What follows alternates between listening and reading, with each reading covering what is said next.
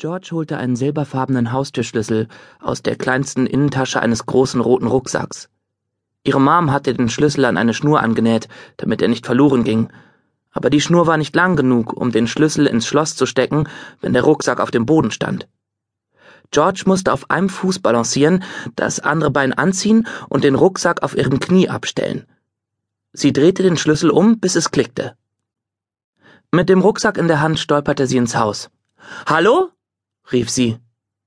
Im Haus brannte kein Licht, aber George wollte sicher sein, dass niemand da war. Die Tür zum Schlafzimmer ihrer Mom stand offen. Das Bett war ordentlich gemacht. Keine Delle in der Bettdecke. Auch Scotts Zimmer war leer. Als George sich vergewissert hatte, dass sie allein war, ging sie zu ihrem Wandschrank und öffnete die Tür. Mit kritischem Blick betrachtete sie die Plüschtiere und Spielsachen, die dort aufgetürmt waren. Alles war so, wie sie es hinterlassen hatte.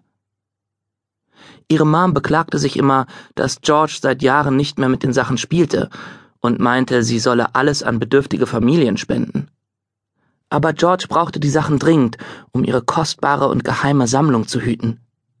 Sie schob ihren Arm unter die Teddys und die weichen Stoffhasen und fischte die flache Tasche aus Jeansstoff heraus. Dann rannte sie damit ins Badezimmer und verriegelte die Tür hinter sich. Die Tasche eng an ihre Brust gepresst, ließ sich George auf den Boden sinken. Sie drehte die Tasche um, und heraus glitten die seidigen, glänzend glatten Seiten von etwa einem Dutzend Zeitschriften.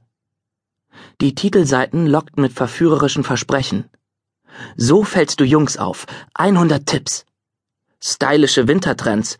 Ferienflirtfieber und endlich Traumhaar.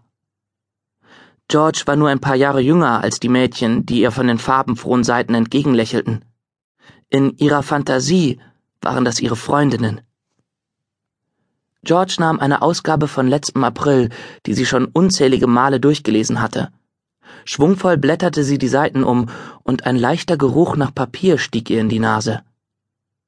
Bei dem Foto von vier Mädchen an einem Strand hielt sie inne. Die Mädchen standen in einer Reihe und präsentierten Badeanzüge, jedes von ihnen in einer tollen Pose.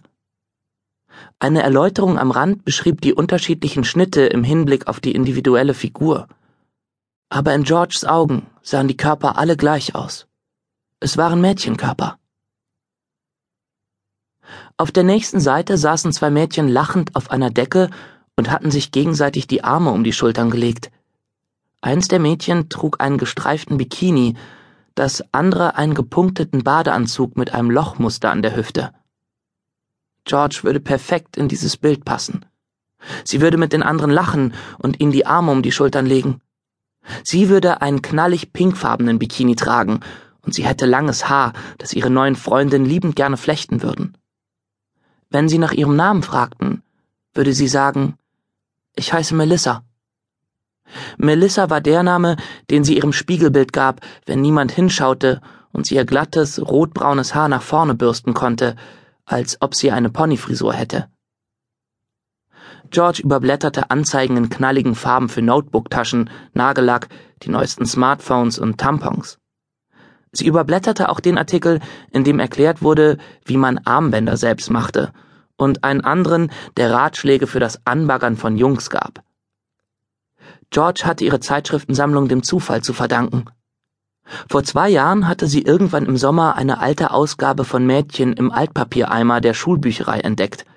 Das Wort Mädchen hatte sie sofort wie magisch angezogen, und sie hatte die Zeitschrift unter ihrer Jacke versteckt, um sie sich später anzuschauen. Weitere Mädchenzeitschriften, aus einem Mülleimer einen Block von ihrem Haus entfernt, waren dazugekommen. Am darauffolgenden Wochenende hatte sie auf einem Flohmarkt die Jeanstasche entdeckt und für ein Vierteldollar gekauft. Sie hatte genau die richtige Größe für die Zeitschriften. Es war, als ob das Universum ihr dabei helfen wollte, ihre Sammlung sicher zu verwahren. George schlug eine Doppelseite mit Make-up-Tipps auf. Sie hatte sich noch nie geschminkt, aber sie saugte die Farben der Lippenstifte und Lidschatten förmlich in sich auf. Ihr Herz raste. Sie fragte sich, wie es sich wohl anfühlte, Lippenstift zu tragen. Den ganzen Winter über benutzte sie einen Lippenpflegestift, egal ob ihre Lippen trocken waren oder nicht. Und jedes Frühjahr versteckte sie den Stift vor ihrer Mutter und cremte